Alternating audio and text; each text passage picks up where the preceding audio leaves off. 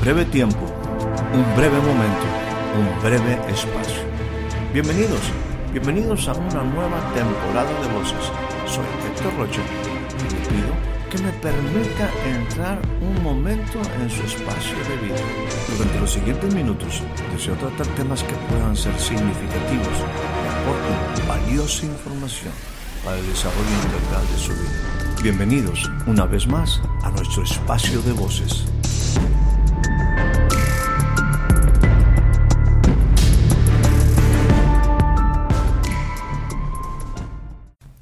Le doy a usted la más cordial bienvenida a este nuevo, breve espacio de voces.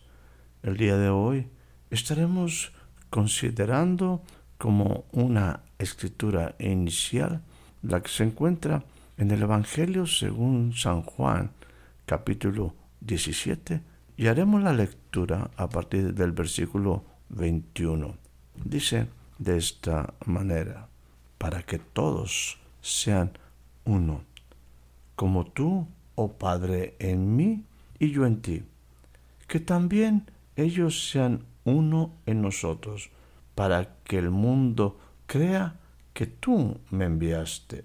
La gloria que me diste, yo les he dado, para que sean uno, así como nosotros somos uno. Esta es una escritura sumamente interesante. En el envío anterior estuvimos hablando de esas cosas que Jesús en una manera muy directa le habla, le presenta al Padre. Entendamos que en esa cercanía que tenía Jesús con el Padre, cada ocasión que Jesús hablaba, el Padre le ponía atención. Jesús tenía una relación intensa, muy cercana al corazón del Padre. Y el Padre ahora está, una vez más, escuchando las palabras de Jesús. En ese envío anterior era cuando Jesús decía algo maravilloso. Padre, aquellos que tú me has dado, quiero que donde yo estoy, también ellos estén conmigo. Permítame ampliar lo que Él continúa diciendo.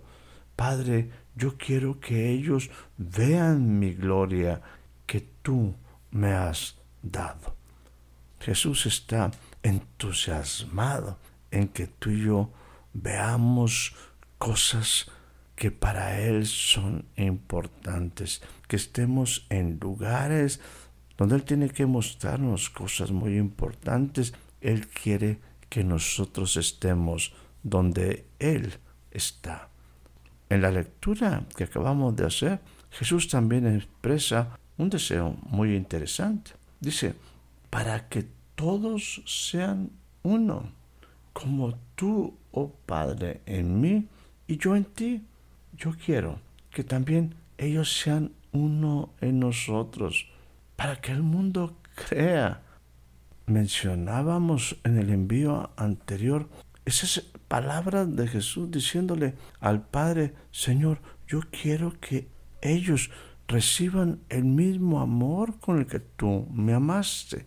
Bueno, en esta ocasión, en este pasaje que el día de hoy estamos considerando, también habla de algo que es sumamente clave e importante hermoso para ti y para mí. Dice, yo quiero que la gloria que tú me diste, ellos sepan que es la misma gloria que yo les he dado. Y se las he dado para que ellos también lleguen a ser uno con nosotros. Así, y aquí es bien importante considerar esta frase, así como nosotros somos uno. En la misma forma, en la misma manera, como nosotros somos uno, como tú y yo somos uno. Es en esto donde estaremos meditando el día de hoy. ¿Cómo? ¿Cómo es una relación para llegar a ser uno. En la misma manera como Jesús y el Padre son uno. Nosotros como seres humanos buscamos una relación de familia, de amigos, quizás estamos en una relación, en una sociedad, en una asociación, en un mismo trabajo. Es un ser humano que necesita relaciones y las construimos, buscamos de alguna manera construir relaciones que pues trasciendan, que sean parte importante de nuestra vida. La verdad es que es difícil. La verdad es que la intención puede ser muy buena, pero el hecho de que nosotros logremos una verdadera relación no es del todo tan simple. Yo he pensado, y quizás lo he compartido en envíos anteriores, que toda relación, esto en una forma muy general, pasa por un proceso de tres etapas. Y esto en todo tipo de relación. La etapa de encantamiento, de ahí se va al desencantamiento, y su éxito será realmente cuando llegue a la madurez. Cada una de estas etapas tiene un lenguaje. Insisto que esto es aplicable en forma general pues, para prácticamente todo tipo de, de relación. Con una persona, en una familia, en una empresa, en una sociedad, en una asociación, en un grupo. Al principio el lenguaje es todo rosa, todo bonito, todo colorido, todo en las nubes. La verdad es que al paso del tiempo, y en algunas ocasiones un tiempo muy corto, empieza a haber algunos grises hasta que las cosas se ponen muy oscuras. Esto también tiene un lenguaje qué mal está esto, qué carácter de esta persona, qué mal me valoran. No soy importante para ellos, solamente me están utilizando. Toda relación pasa por esta etapa, del encantamiento al desencantamiento, y muchas fracasan en esta etapa de desencantamiento porque tenemos que entender una verdad.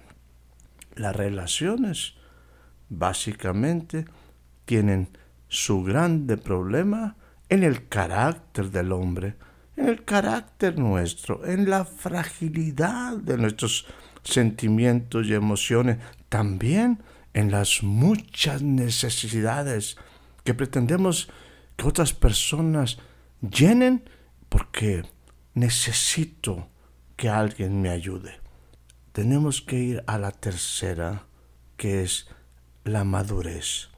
Y esa madurez se da a través de comunicación. Para llegar a una comunión, y esto es para tener todas las cosas en común.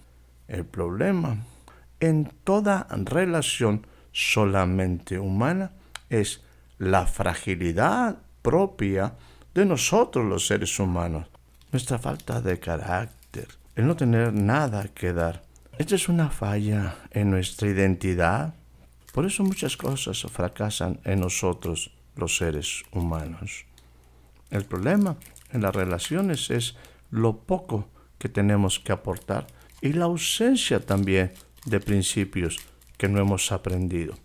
Espero que lo que hoy estemos compartiendo en relación a una relación plena, perfecta entre el Padre y el Hijo, nos ayuden a entender que sí se puede llegar a una relación plena, pero se requiere aprender, se requiere dar, se requiere tener el carácter, se requiere de Dios. Así, que si se requiere de Dios, aprendamos, aprendamos de ellos, de la relación entre el Padre y el Hijo. Quiero compartir siete principios que fundamentan y potencializan una relación plena. Número uno, el juicio la justicia. Juicio quiero igualarlo a la palabra discernimiento. Esto es la sabiduría para mantenerse en los principios, las leyes eternas de vida y conocer los tiempos. El juicio implica el discernimiento, la justicia implica los principios de vida. En este aspecto, el libro de Isaías, capítulo número 9, versículo 7, nos dice lo siguiente en relación a cómo Dios se edifica. Porque Dios todo lo que hace, lo hace fundamentado en el juicio y la justicia. Isaías 7 dice de esta manera, el aumento de su soberanía y de la paz no tendrán fin sobre el trono de David y sobre su reino para afianzarlo y sostenerlo con el juicio y la justicia desde ahora y para siempre. O sea, juicio y justicia son el cimiento del trono de Dios. Primer principio para fundamentar y potencializar una relación, el juicio y la justicia. El segundo principio sería la observancia y la práctica del respeto. Una palabra sumamente clave. Esto está ligado a saber dar honra, honor, tener lealtad. Según Malaquías 1.6 dice lo siguiente, esta es una expresión de Dios hablando a su pueblo y lo pone en una forma práctica. Dice, el Hijo honra a su padre y el siervo honra, sirve a su señor. ¿Qué implica esto? Que el padre debe ser honrado. Y eso el hijo lo entendía muy bien. Y el padre por ello respaldaba todas las acciones del hijo porque en todo ello hay una, un respeto entre ellos hay honra, hay honor. El punto número tres sería conocimiento del corazón del Padre, la fortaleza de su carácter, establecidos en los principios de fidelidad, de justicia, de verdad y de libertad. Este último punto de libertad, en esa parábola que Jesús enseñaba acerca de ese padre que tenía dos hijos, hay un momento en que el padre, después de todo el proceso, después de haber estado rogándole al hijo mayor para que aceptara que el hijo, un hijo que hizo las cosas en una manera incorrecta, pero finalmente volvió, le dice a este hijo mayor, rogándole para que él fuera parte de este tiempo, ahora de regocijo, dice, hijo mío, tú siempre has estado conmigo, todo lo mío es tuyo. Qué importante es conocer el corazón del Padre, que te da la libertad, que te habla con verdad, que permite hasta que nos equivoquemos, que actúa siempre con justicia y que en todo muestra fidelidad, ser fiel a los principios y ser fiel a las personas con las que él se relaciona. Número tres sería conocimiento del corazón del Padre.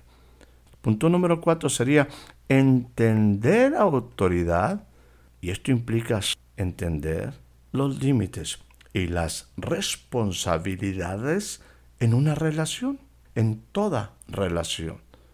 Dice Lucas capítulo número 7, versículo número 8, cuando aquel centurión envía a sus mensajeros a Jesús diciéndole, mi siervo está sumamente enfermo, grave, de muerte.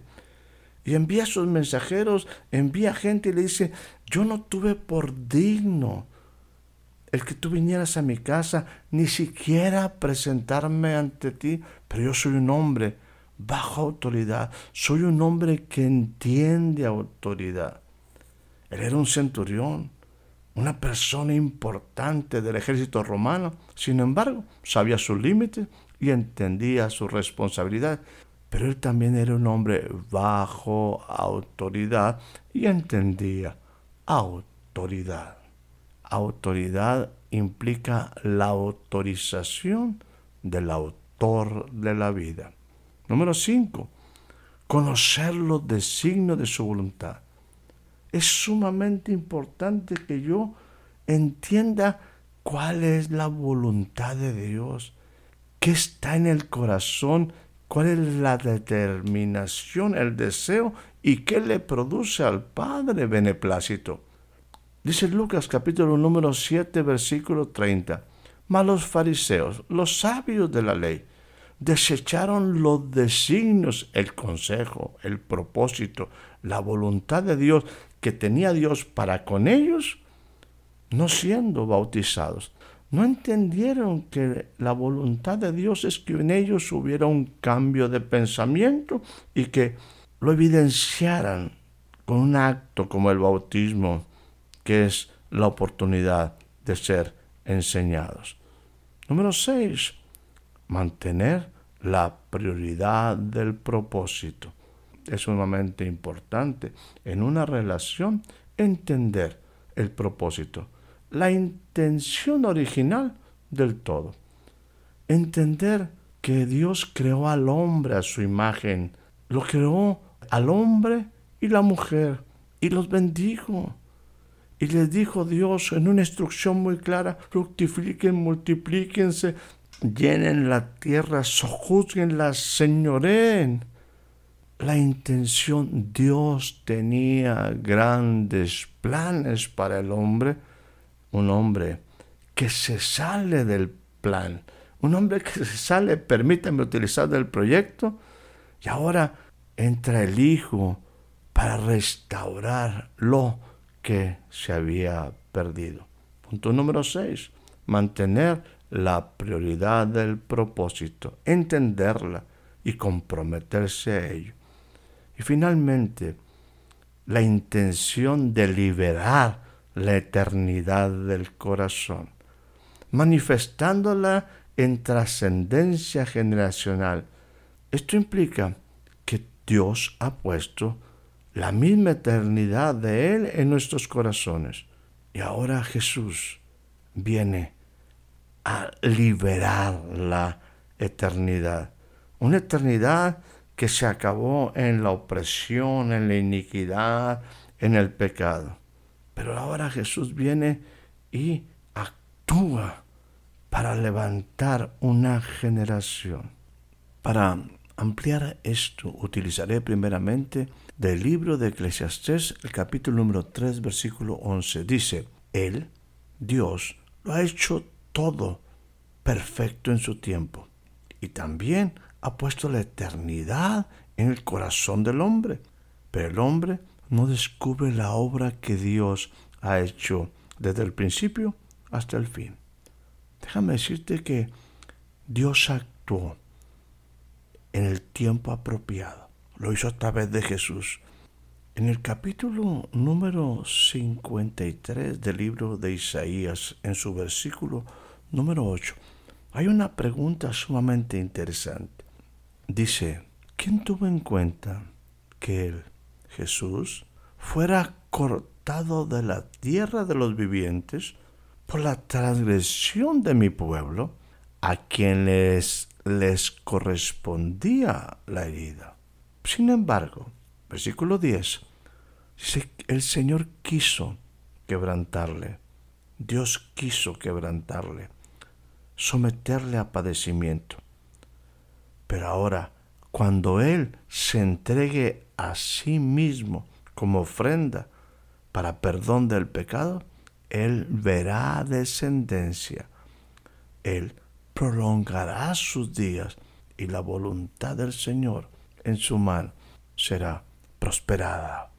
La unidad de ellos es una unidad perfecta, propia de un carácter donde el espíritu produce un fruto de unidad, propio de una integridad, de una identidad y de una libertad.